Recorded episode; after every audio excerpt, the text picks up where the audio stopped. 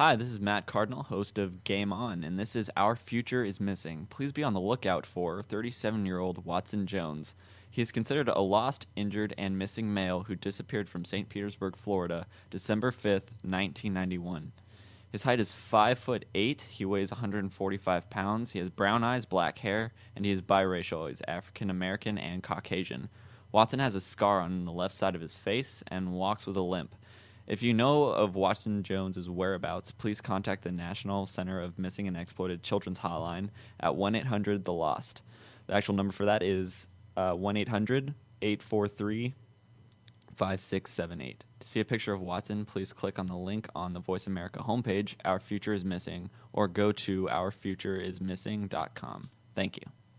This is VoiceAmericaKids.com.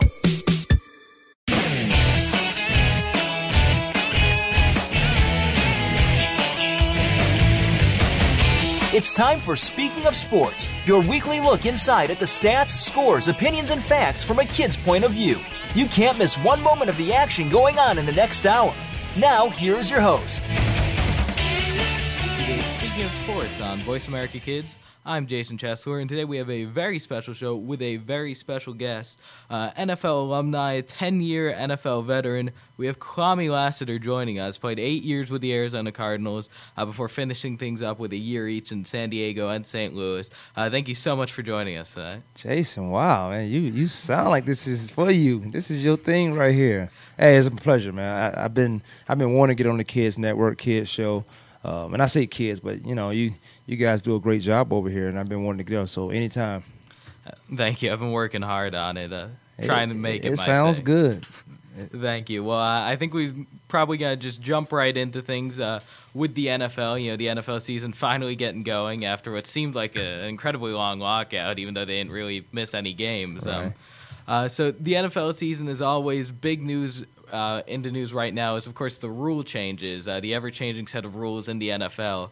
And I guess this is kind of a two part question for you here. Um, we've seen a lot of rule changes, especially since you've retired, um, both uh, rule changes, some focus more on protecting the players, and some definitely kind of tilting towards the offense. Uh, just in general, what are your thoughts on those? How do you feel? Uh, how necessary do you feel these rules are? And just in general, what are your thoughts on these rule changes? Well, I'm with the NFL alumni, the Arizona chapter, but I do a lot of things with the alumni guys, and some of those rules changes, and I'm for these guys' health. Health uh, becomes first but then they take so much away from the game. There's a Tom Brady rule that I definitely don't agree with. Uh, but that, that's a rule change. Uh, the rule changes where you can't touch the receivers. That's that was changed years ago. But anything that changed in football is definitely for the offense benefits because you got to look at it this way: football is to generate money. So if the offense can put up high numbers, then you want to see that excitement in the stadium. Uh, but I'm I'm not a huge fan, really, for some of those rule changes. I tell you, during that lockout, it messed up a lot of things with these guys having the continuity to going out there to be with their teammates, and that's why you see a lot of guys hurt. And it wasn't from the rule changes; it was from the CBA that we had. Uh, guys couldn't be on their football fields with their football team, uh, and I think the rule changes, they personally for those who create them. Right, and even in addition to guys getting hurt on the field, we have a good example in Peyton Manning, a guy who couldn't get him with his trainers and is probably missing more time because of it. Uh, so one of the lasting effects of the lockout. Um, now, one of the reasons we often hear about some of these rule changes for player safety is that these days we hear that a lot of people are actually just flat out tackling wrong in the NFL. We hear about a lot of guys uh, such as James Harrison or um, are using kind of using their helmets, uh, using their helmets and their heads kind of as battering rams when tackling, you know, leading with their heads. Um, do you have you seen a big change in that over these past few years? I haven't because football is read and react, especially from a defense standpoint. Uh, and the equipment, the helmets, the shoulder pads, that is for your protection, not to be used as a weapon.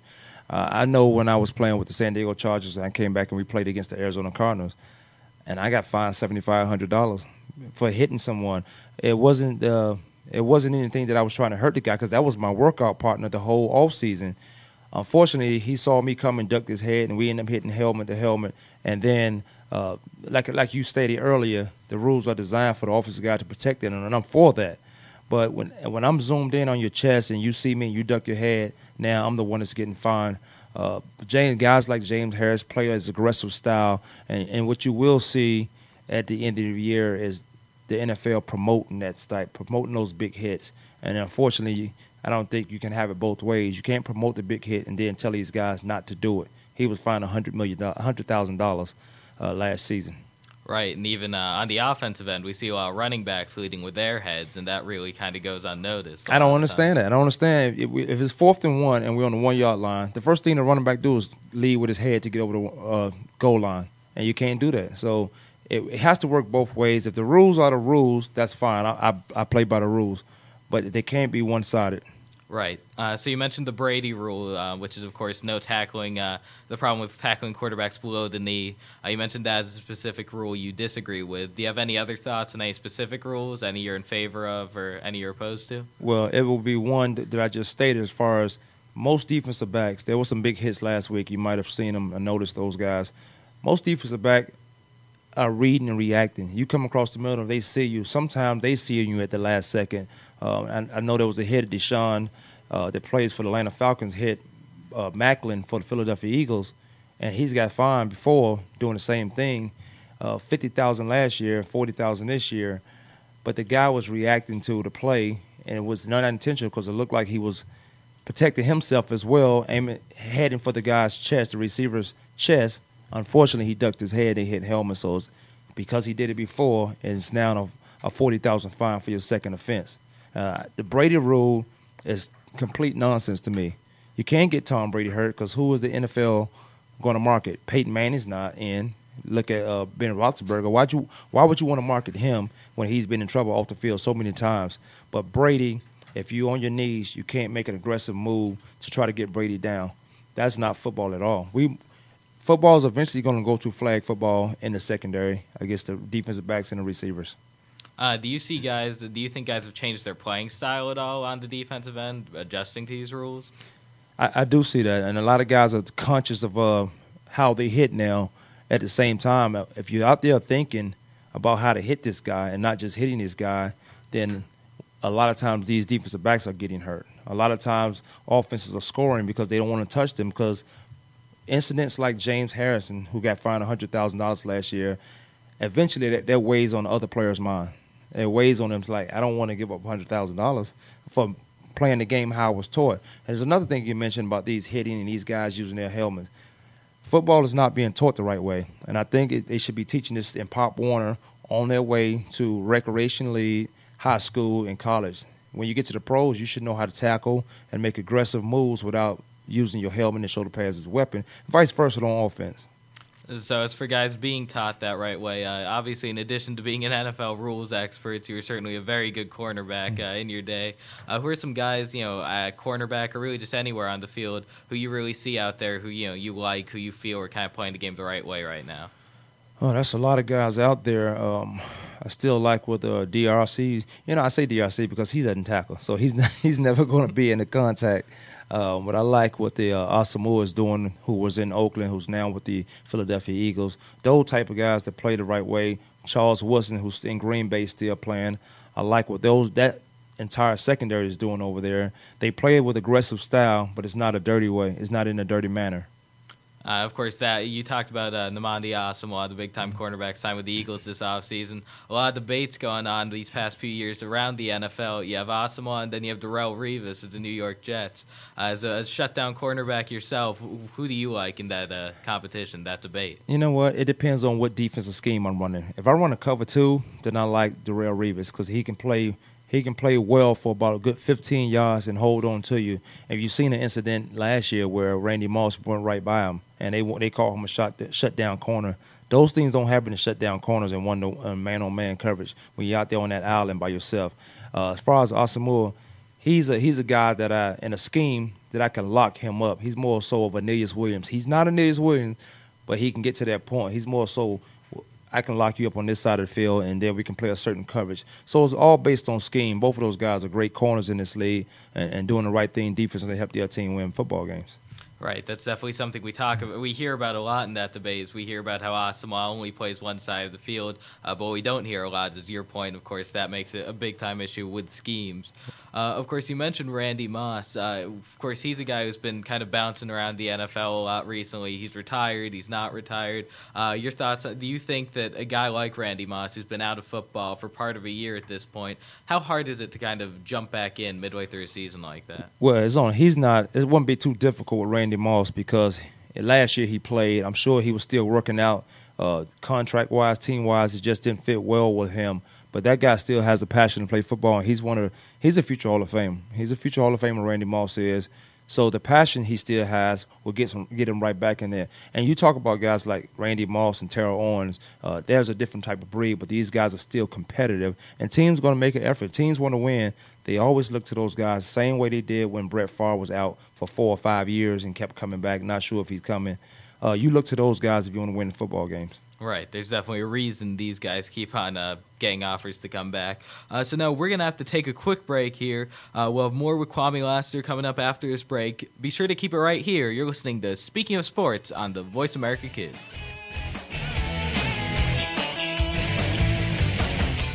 Stay connected. Sign up for our newsletter. Go beyond your favorite Voice America shows. Visit iradioblog.com. Kids these days are so connected to the media that they can't help but be surrounded by news and politics. Today's kids get more information than kids of past generations, and because of that, they have more informed opinions. Kids today may not be able to vote yet, but they can certainly influence voters and issues with their voices. Tune in every week for America Today and talk about the issues and influence the decision makers. America Today airs every Thursday at 4 p.m. Pacific Time, 7 p.m. Eastern Time on the Voice America Kids channel. Now there's a new destination for video content VoiceAmerica.tv. Just like our radio channels and so much more. Voice America Variety, Health and Wellness, Business, Sports, Green Talk, Power Up Motorsports, and Seventh Wave Network now have their own video channel components. Plus, check out exclusive programming, including movies, music, educational courses, science and history, current events, and short features. High definition, premier quality programs available 24 7. VoiceAmerica.tv. If you think you've seen online TV like this before, let us surprise you. Behind the Line is all about the inside of sports from a kid's point of view. This is a look at all of the action from behind the line. Join your host every Wednesday at 3 p.m., whether you're a kid or was a kid at some time in your life. We'll run down all of the scores, talk about the games of the past week, and preview what's coming up in the next week. You'll want to take notes because this is good stuff. The place to be Wednesdays at 3. That's 6 p.m. Eastern is the Voice America Kids channel for Behind the Line. Want to laugh yourself silly over the crazy happenings of the celeb world and beyond? Tune in to Behind the Mask on Voice America Kids. Your hosts will uncover the celebrities you know and love, along with some that you might not know in this country, but they are admired across the world. But it's not just the famous that need to look out. We'll look inside the music biz, stage, and of course, the big screen. Listen to Behind the Mask every Thursday at 8 p.m. on Broadway and 5 p.m. Hollywood side on the Voice America Kids channel. You're tuned in to Speaking of Sports on Voice America Kids. Now, back into the action. Thank you, and welcome back to Speaking of Sports on Voice America Kids. I'm Jason Chesler, and today we have a very special guest joining the show. Uh, we're joined by Kwame Lassiter, a member of the NFL Alumni Association, a 10 year NFL veteran, uh, spent eight years with the Arizona Cardinals, uh, then wrapped things up in San Diego and St. Louis before calling it quits. Um, we left off. Uh, we took a bit of a break. We were talking a little bit about guys like Randy Moss, how they keep on coming back. You know, just when you think they're done. Um, that just kind of left a lingering question in my mind, which is uh, you talked about uh, guys like Randy Moss, Terrell Owens, these really elite guys out there. The guys you're watching out there on the field today, who's the guy you'd least want to cover out there, and why? Oh, it's it's a lot of receivers. I watch, especially I watched these guys this year in the two weeks we've seen uh, professional football. Steve Smith is still he still has in Carolina. He still has what it takes to do uh, winning performances. Another guy is Larry Fitzgerald. No matter how well you think you have this guy covered, he finds a way to come down with the ball. There's still tons of receivers out there that give you problems and give you a headache, and that's where that preparation throughout the week coming. And you can you can think and put yourself in position all week long to cover a guy like Randy Moss, but he still finds a way to get to the end zone. And you know, you mentioned uh, obviously we are in the middle of the football season. We have seen a couple weeks now to kind of get used to things, see how everybody looks. Uh, we've seen some disappointing play out of some teams like Kansas City, who everybody expected a bit more from, uh, and then some surprisingly dominant teams like Detroit and Buffalo, who I don't think anybody really expected um, maybe to be two and zero, but also just to look as good as they've looked out there. Uh, who's your kind of who do you think's for real out there as for some of these teams that you know? Have gotten off to some of these hot, hot starts. Jason, I would say right now it's too early, but you go to those veteran teams. For example, you look at the Pittsburgh Steelers. They were such on emotional coming off the last that last year season, that last season. Uh, the Pittsburgh Steelers and the Baltimore Ravens. Then you look what happened to the week later. Pittsburgh Steelers got dominated by the Baltimore Ravens. A week later, they dominate Seattle Seahawks. Baltimore Ravens dominate Pittsburgh. A week later, Tennessee Titans dominate those guys. Uh, it's it's all an emotional game, and one and one thing about football, uh, in my opinion, I think it exposes everything, all your characteristics about you as a man, as a person. Uh, if you're a coward, you can't hide. If you're a coward, it'll show you hiding. Or if you're tough enough, or smart enough, or quick enough, and I think that's what football does. Surprising teams like the Detroit Lion. Remember, they don't even they don't have Fairley on the field yet. He hasn't even stepped on the field yet the thing about Detroit Lions, they have enough on defense, and I think they've really been building that defense up to be dominant in the NFC North because you got the Green Bay Packers, Chicago Bears, uh, you got the Minnesota Vikings in that in that conference division, uh, but you got to keep Matthew Stafford on the field. Uh, there's nothing wrong with the the backup quarterback who came in last year and did a pretty good job. But you put you draft Matthew Stafford because he does has everything to take to get that team successful. The Kansas City Chiefs, I, they they're not much of a surprise. It's unfortunately lost their best safety. Unfortunately, they lost their best running back, Lamar Charles. Uh, but you know, through injuries, other other guys have to step up. That's why you got a 52 plus man roster. Those guys have to step up. And remember, Oakland Raiders dominated that conference last year. Right, uh, and you talked a lot about um, you know the we saw the Ravens go out there look dominate against the Steelers, and then the emotional letdown that they had against the Titans. Yes. Uh, of course, football is a game of emotions, but how much does something like the lockout kind of affect that, or maybe amplify that? Um, do you think they might have been a bit more prepared, uh, a bit more just used to things if they hadn't had hadn't been locked out all off season? Oh, without question. I think uh, these teams couldn't go to their facilities and work out. They couldn't work out uh, together a lot of times, and that's where you got the OTAs. You have the uh, the um, camps, the training camps that these guys hang out and do that. That's they're not mandatory, but you better be there. So it's uh, you know, I think that CBA hurts a lot because these guys didn't get that that continuity, that camaraderie that they normally have going to the season. What the CBA did, in my opinion, one of the things were um, got a lot of guys hurt. These guys couldn't get in football shape. Uh, you could talk about football.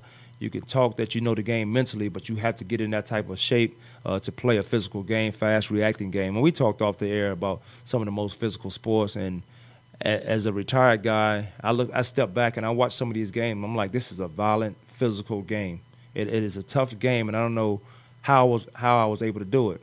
Unless I think about that, I didn't have time to think.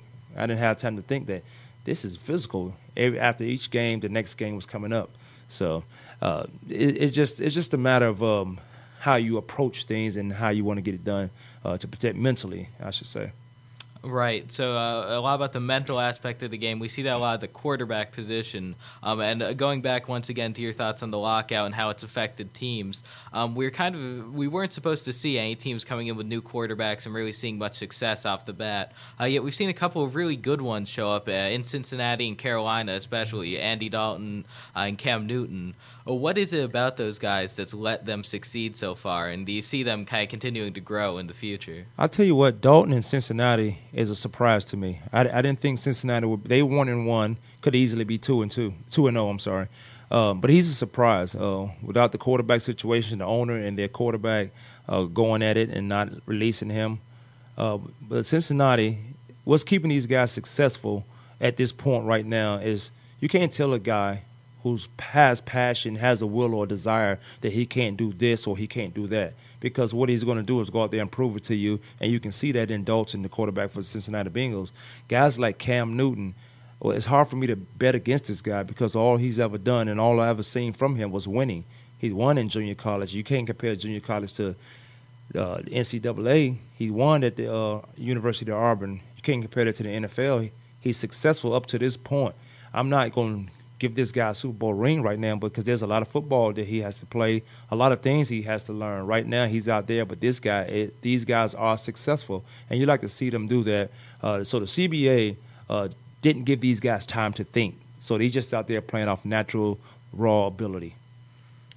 So uh, you talked about a couple of guys there who have had some bizarre cases, kind of with management throughout their careers. Uh, Cam Newton, obviously, with some of the incidences at Auburn, and then uh, Carson Palmer, you mentioned as uh, you know feuding with the ownership in Cincinnati and allegedly retired. Mm-hmm. Uh, can you give us a little bit of insight, maybe, as to what exactly kind of those player ownership or player GM negotiations and dealings kind of are? Oh, it's tough. I think um, it messes up the game of football.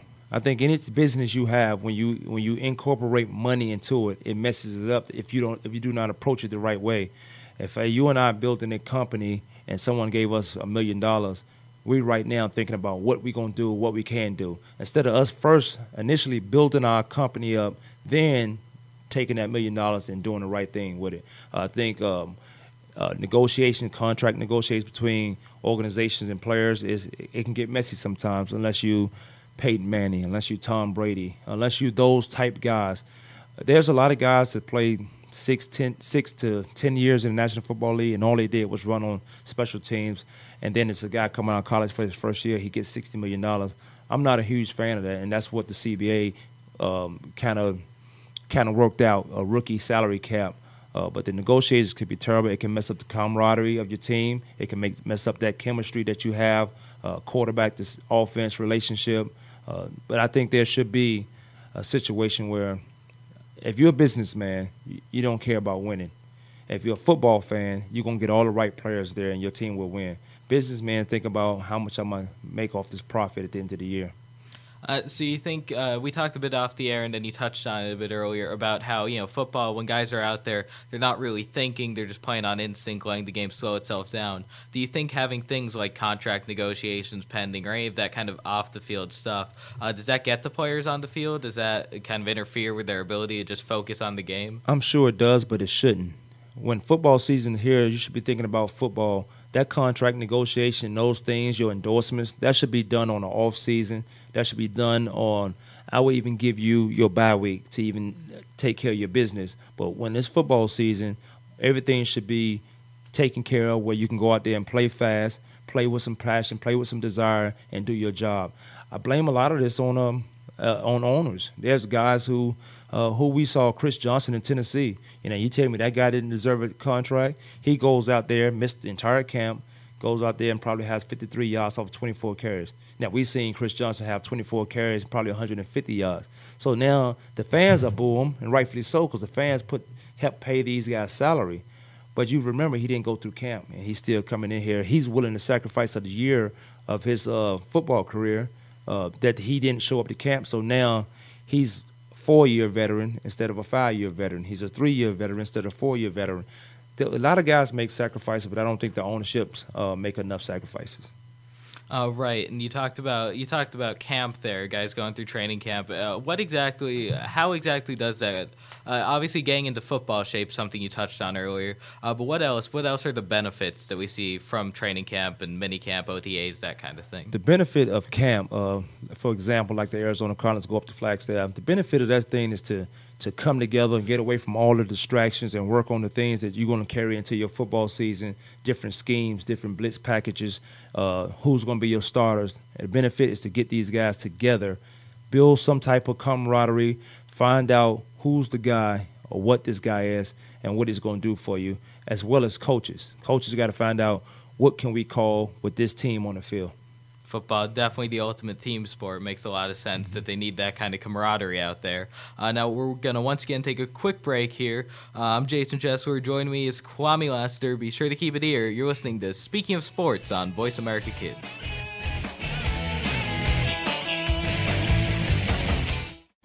We're making it easier to listen to the Voice America Talk Radio Network live wherever you go on iPhone, Blackberry, or Android. Download it from the Apple iTunes App Store, Blackberry App World, or Android Market.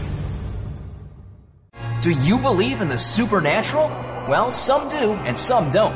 which is why Beyond the Third Dimension looks at both sides. You have one host who believes in ghosts, while the other can't think of anything more ridiculous. Put them together, and you get some great discussion and some real discoveries and exploration of the paranormal, and then some. Tune in to Beyond the Third Dimension, airing Tuesdays at 4 p.m. Pacific, 7 p.m. Eastern on Voice America Kids. And try not to be afraid of things that go bump in the night.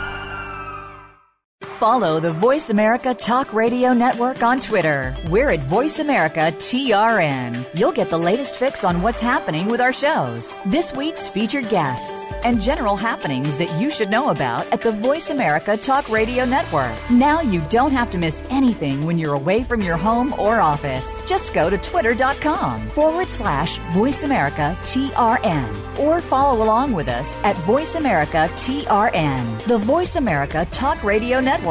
We're on the cutting edge of social media. Can you keep up?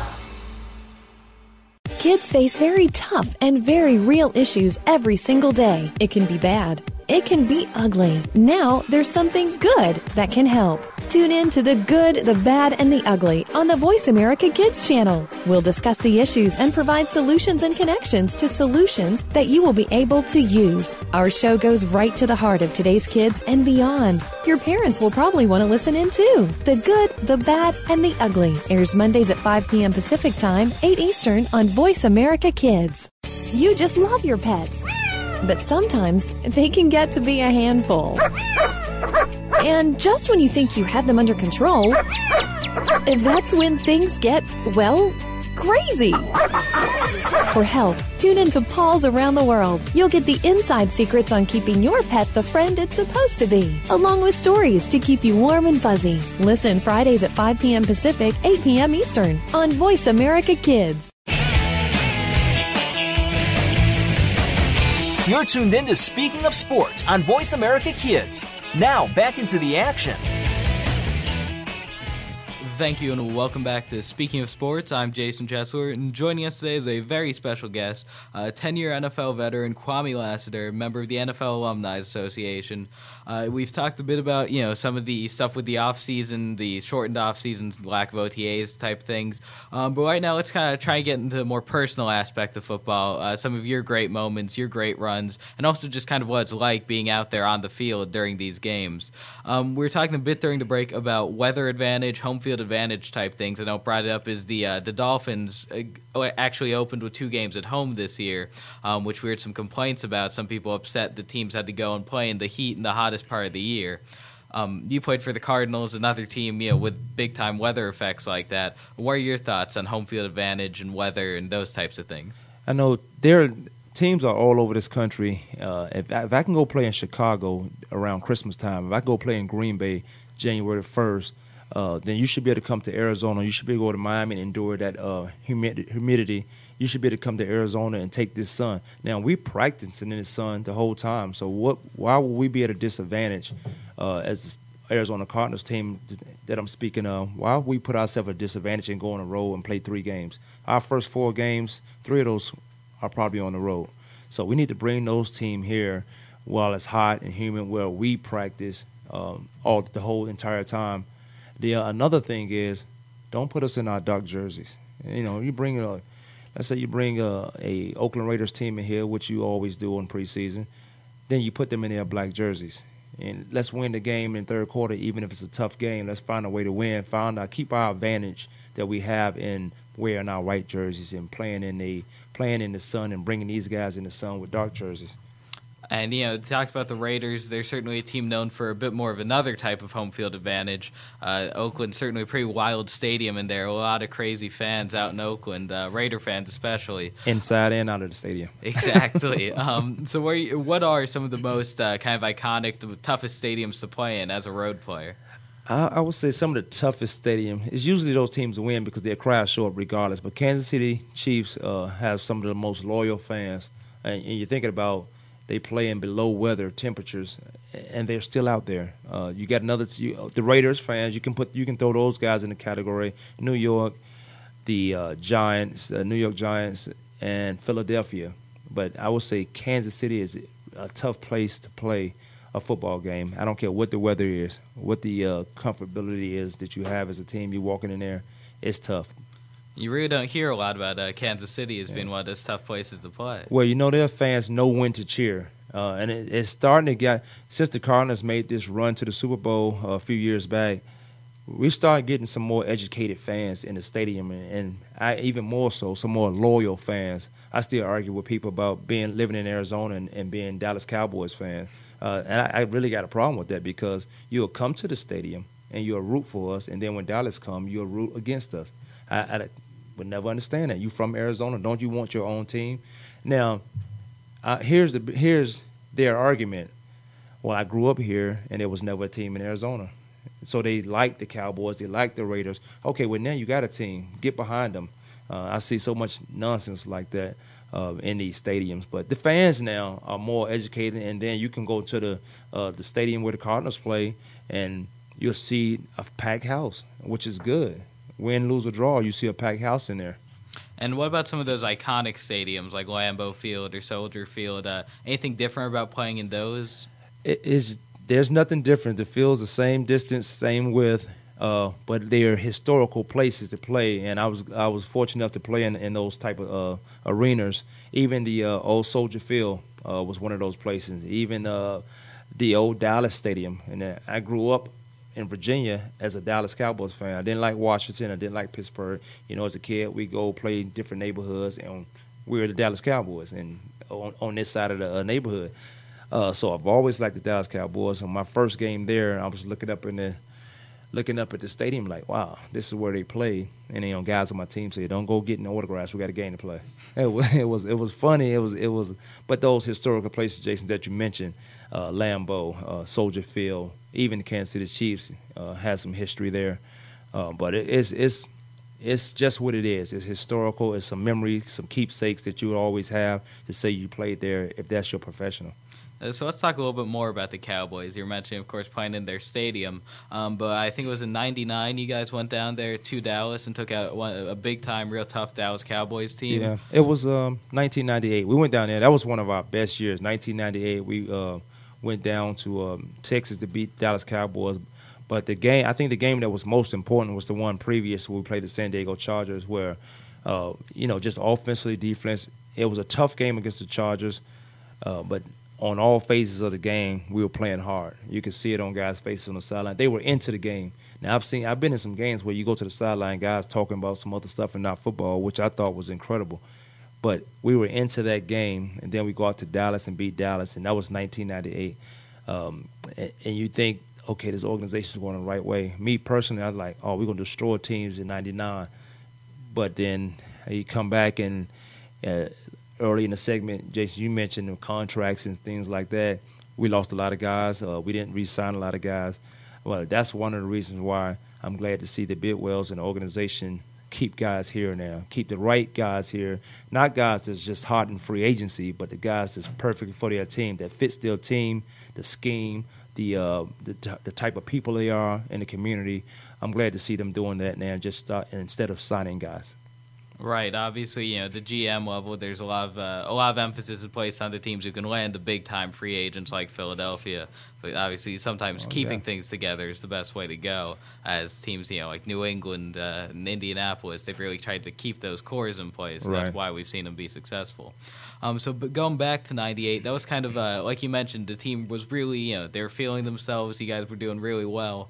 Um, and then '99, you had the drop off. Is there anything that just flat out feels different when your team's playing well? Um, you know, is there anything?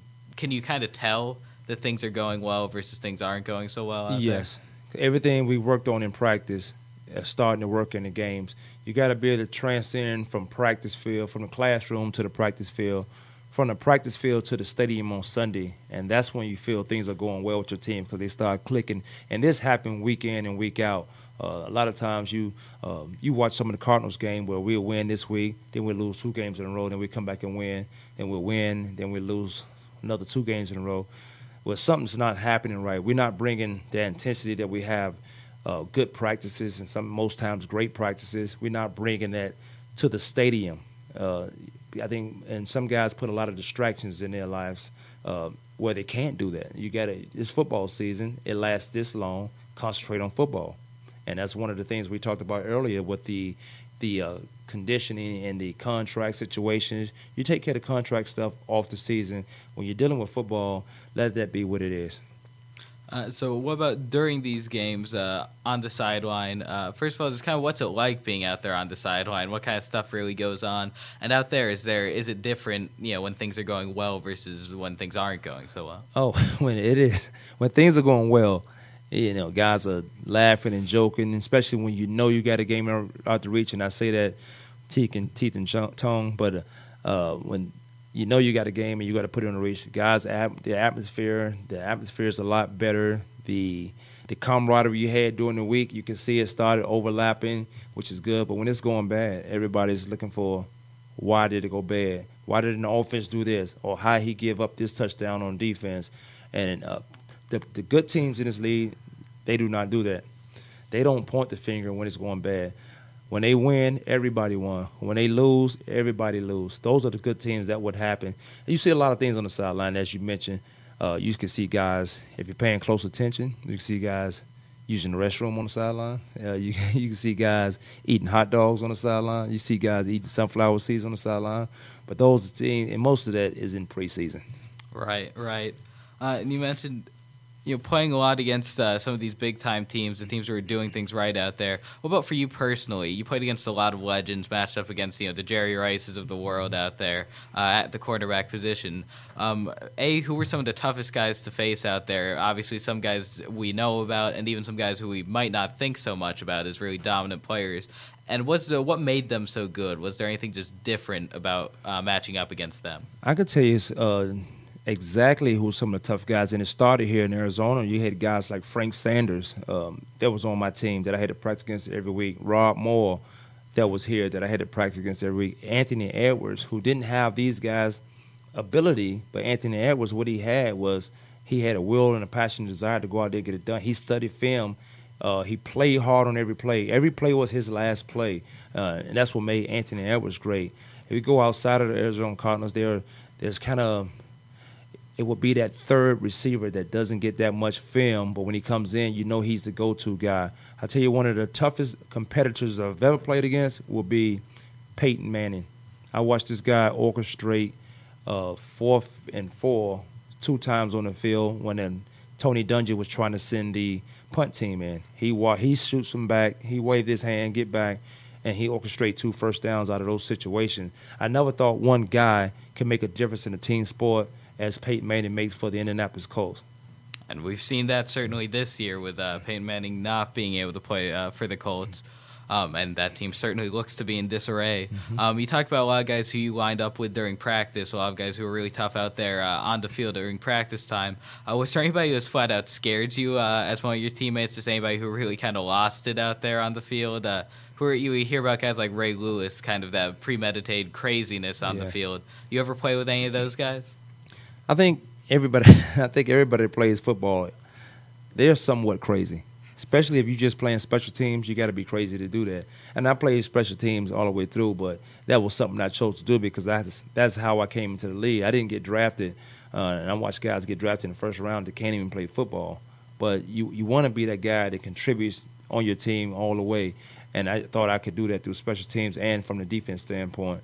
Um, but the crazy crazy guys, there's a handful of on every team, but there's not a handful of Ray Lewis's on every team. Uh, so uh, we didn't have too much craziness. We had guys that, you know, doing practice, they quiet. Come game time, you like, where is this guy getting all this noise from? Uh, we had those type of guys, so it wasn't too much craziness on teams I've been on. Uh, what about guys uh, during practice? Uh, was there anything different about the real? You know, you talked about a guy like Peyton Manning, mm-hmm. and what we hear about a lot is the way he is off the field. Also, how he's always studying film. You mentioned guys like that. Um, the great players out there. Is there something they do differently during practice uh, or during you know film study that just sets them apart there? Uh, definitely through film study. These guys are in film all day long, all week. Uh, when I was in San Diego, the guys like uh, Drew Brees and Antonio Gates, those guys, LaDainian Tomlin, uh, I watched LaDainian never play a preseason game. In first game of the season, he goes for 120, 150 yards. And but this come from field study and knowing where he's supposed to be on that offense during game time. Uh, those are the type of guys like Peyton Manning. We mentioned Tom Brady. Um, Jake, uh, Jake the Snake uh, Plummer. You know, a lot of guys give him a lot of flack, but Jake, I've hung with him outside of the fo- football field, and he's a passionate guy, and all he talks about is I got to win this game, next game, or we got to win this next game, and it's always on his mind. Uh, but there's a lot of guys that set what sets them apart is their film study and their who they are as a person, their character, um, how they approach people. Because uh, you can see guys, you don't hear about them getting DUIs, you don't hear about any domestic violence, you don't hear about any nonsense from these guys, and you wonder why they're successful in this league. Uh, very interesting points there. Uh, so now we got to take a break. Um, we'll be back with a fourth and final segment where I think we're going to be looking at some predictions for the current NFL season. Uh, once again, I'm Jason Chesler. Joining me is Kwame Lassiter. Be sure to keep it right here on Speaking of Sports on Voice America Kid. Find out what's happening on the Voice America Talk Radio Network by keeping up with us on Twitter. You can find us at Voice America TRN.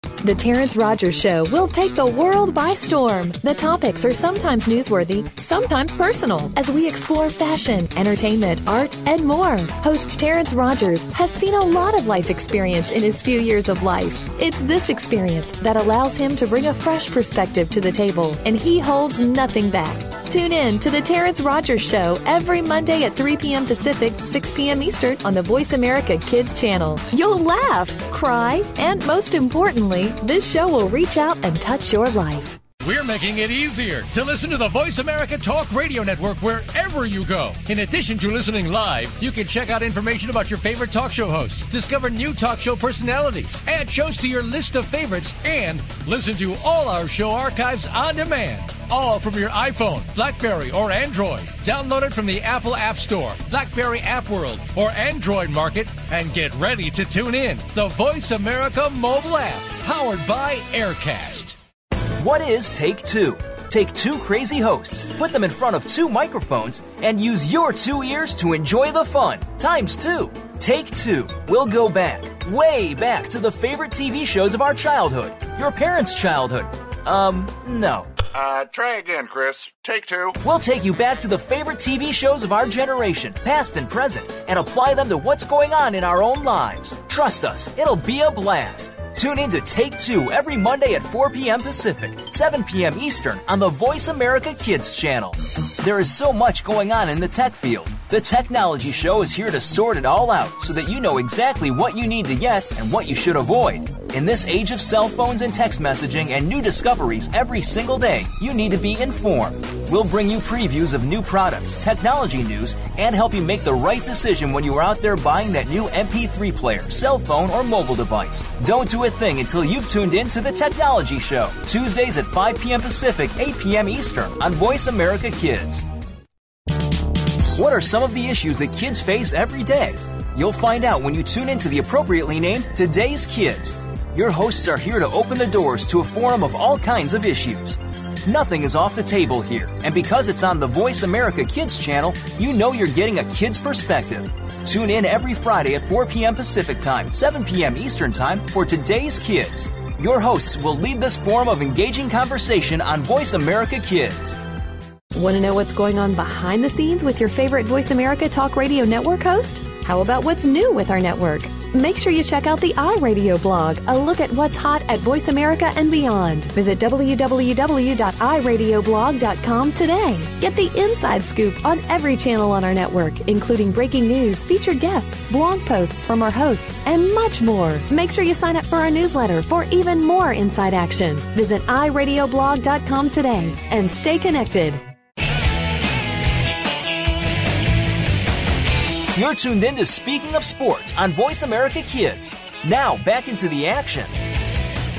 Thank you, and welcome back to Speaking of Sports. I'm Jason Chesler, and joining me today is a very special guest, Kwame Lassiter, a 10 year NFL veteran and now a member of the NFL Alumni Association. Uh, we've covered a lot of stuff from the lockout to frankly, just what playing the game is like, some of the on the field stuff, uh, to some of your greatest matchups. Uh, now we're going to look at what's coming up here in week three in the NFL, some of these primetime matchups, these premier games going on next week in the NFL. And we'll start off with one of the early games uh, battle of two undefeated teams, two teams at 2 0 in the AFC East. Uh, we have the New England Patriots, who I'm sure most people are probably picking to be 2 0, uh, taking on the Buffalo Bills, who have really looked just as dominant as the Patriots, also at 2 0.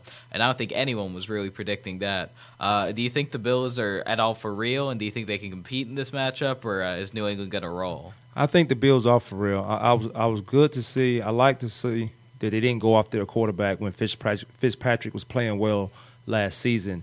Um, they are a for real team. They won on the road. They were able to come back against the Oakland team who had momentum most of that game, a high percentage of that game.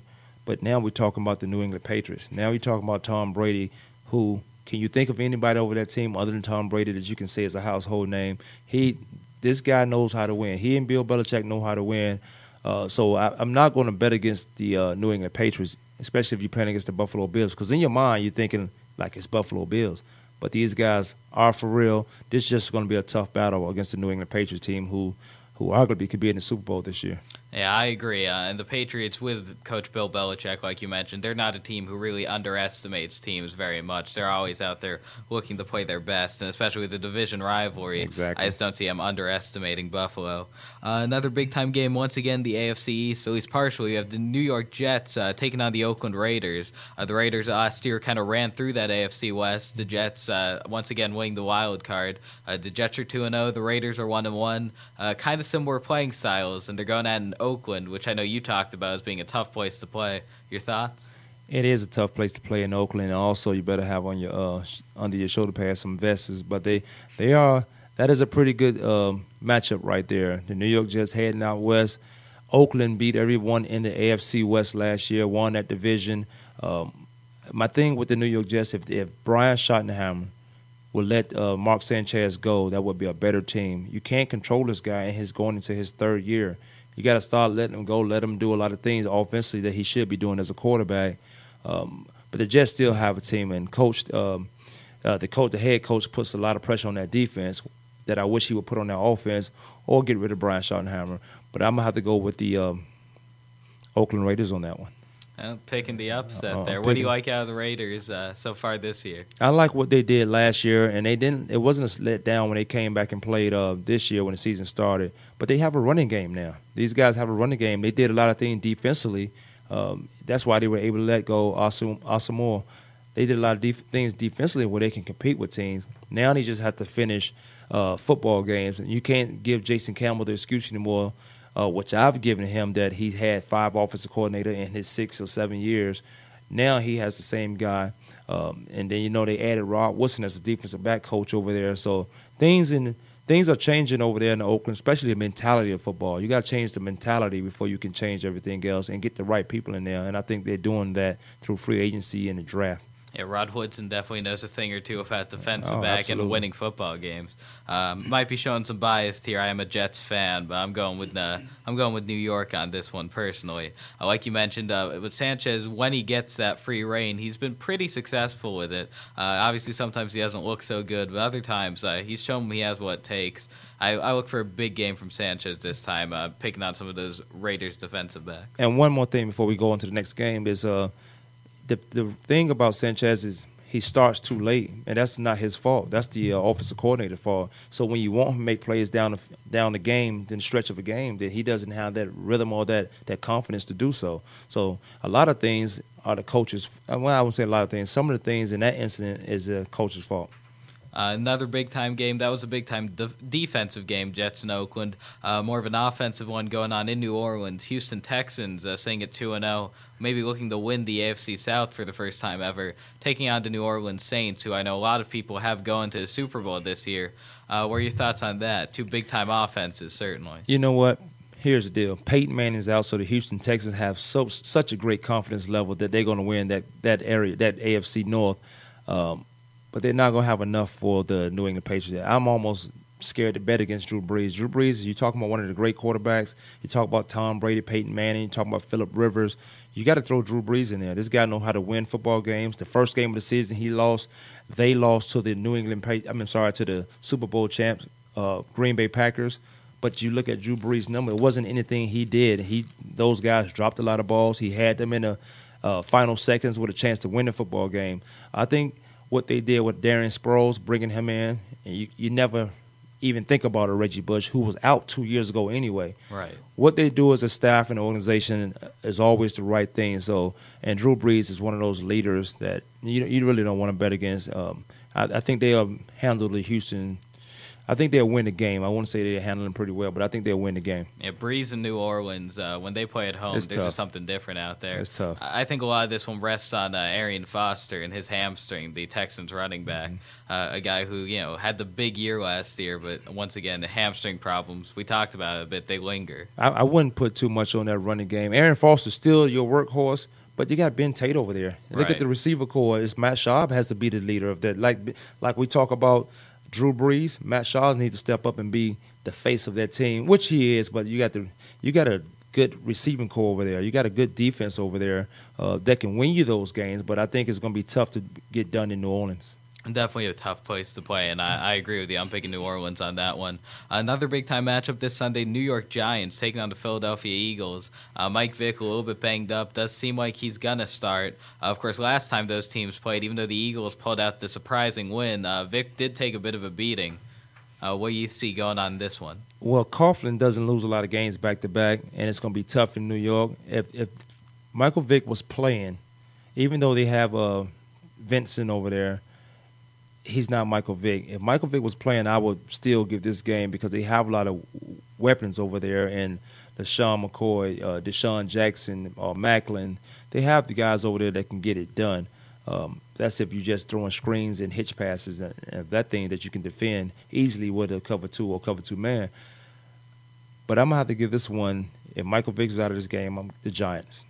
Yeah, again, it's kind of a, uh, kind of the classic matchup of defense versus offense. You're looking at the Giants known for that pass rush, uh, and you know, kind of struggle sometimes on the offensive end, whereas the Eagles are the big flashy offense, but some questions defensively. Oh yeah, and on the other side of that, uh, Eli Manning wants to be Tom Brady. Then he has to prove he has to win these type of game in his diff- in his conference. He got to win these divisional games, uh, and we saw that. Um, last week when the Cardinals lost, St. Louis lost, San Francisco lost, you can win those games. You you win two games over these guys.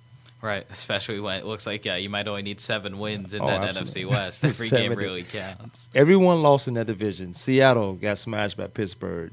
Dallas beat San Francisco, and somehow, mysteriously, the Cardinals lost to the uh, Washington Redskins.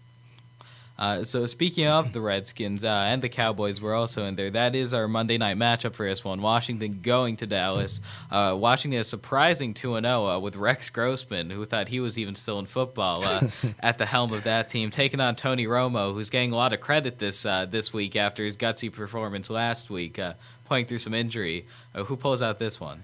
I'm gonna have to go with the Dallas Cowboys. I'm I'm not a Tony Romo fan, but what he did last week is uh, I give that guy two thumbs up. A lot of guys like to get hurt and they can't play anymore. So when they do get hurt, they find a reason to shut it down. Tony Romo came back out, thought he had broken ribs, actually had one broken rib and a puncture lung. This guy came out and threw a 60-yard pass to put the Dallas Cowboys and his team into position to win that football game on the road in San Francisco. Rex Grossman is doing what he's he's doing is not losing football games, and that's Mike Shanahan off as stretch play left, stretch play right to the running back Tim Hightower. Uh, but I'm gonna get this one to the Dallas Cowboys. Uh, so you think either of those teams are for real uh, as far as playoff contenders? I think they are, and that um, I, I, like to see the Philadelphia Eagles come out of there, and that's who I had uh, before in before the season started was the Eagles winning that, um, and then being that playoff team coming out of that division. Uh, but the um, Dallas Cowboys has enough. They bring they're getting uh, Canny back for the safety. Oh, I'm sorry, the defensive back uh, back from a hamstring or foot injury. Uh, so they have enough weapons over there to be in the playoffs. Oh, yeah, and uh, I agree with your pick on that one too. Uh, the Cowboys and Tony Romo, especially, he's a guy who kind of comes and he goes, mm-hmm. but when he's on, he's usually on for a handful of weeks, not yes. just one at a time. And Kitna's not a bad backup quarterback. Yeah, Kitna has done some good things for him over the past Yes. couple of years uh, when Romo hasn't been able to play through some of those Yes. injuries. All right, well, thank you so much for joining us. Uh, once again, we had Kwame Lassiter on as our special guest. Thanks again for joining us. Um, so that's going to be it. Uh, Be sure to tune in next time. I'm Jason Chesler. This has been Speaking of Sports. Keep it right here on Voice America Kids. Thanks again for listening to Speaking of Sports on the Voice America Kids channel. Make sure you come on back next week for another great show.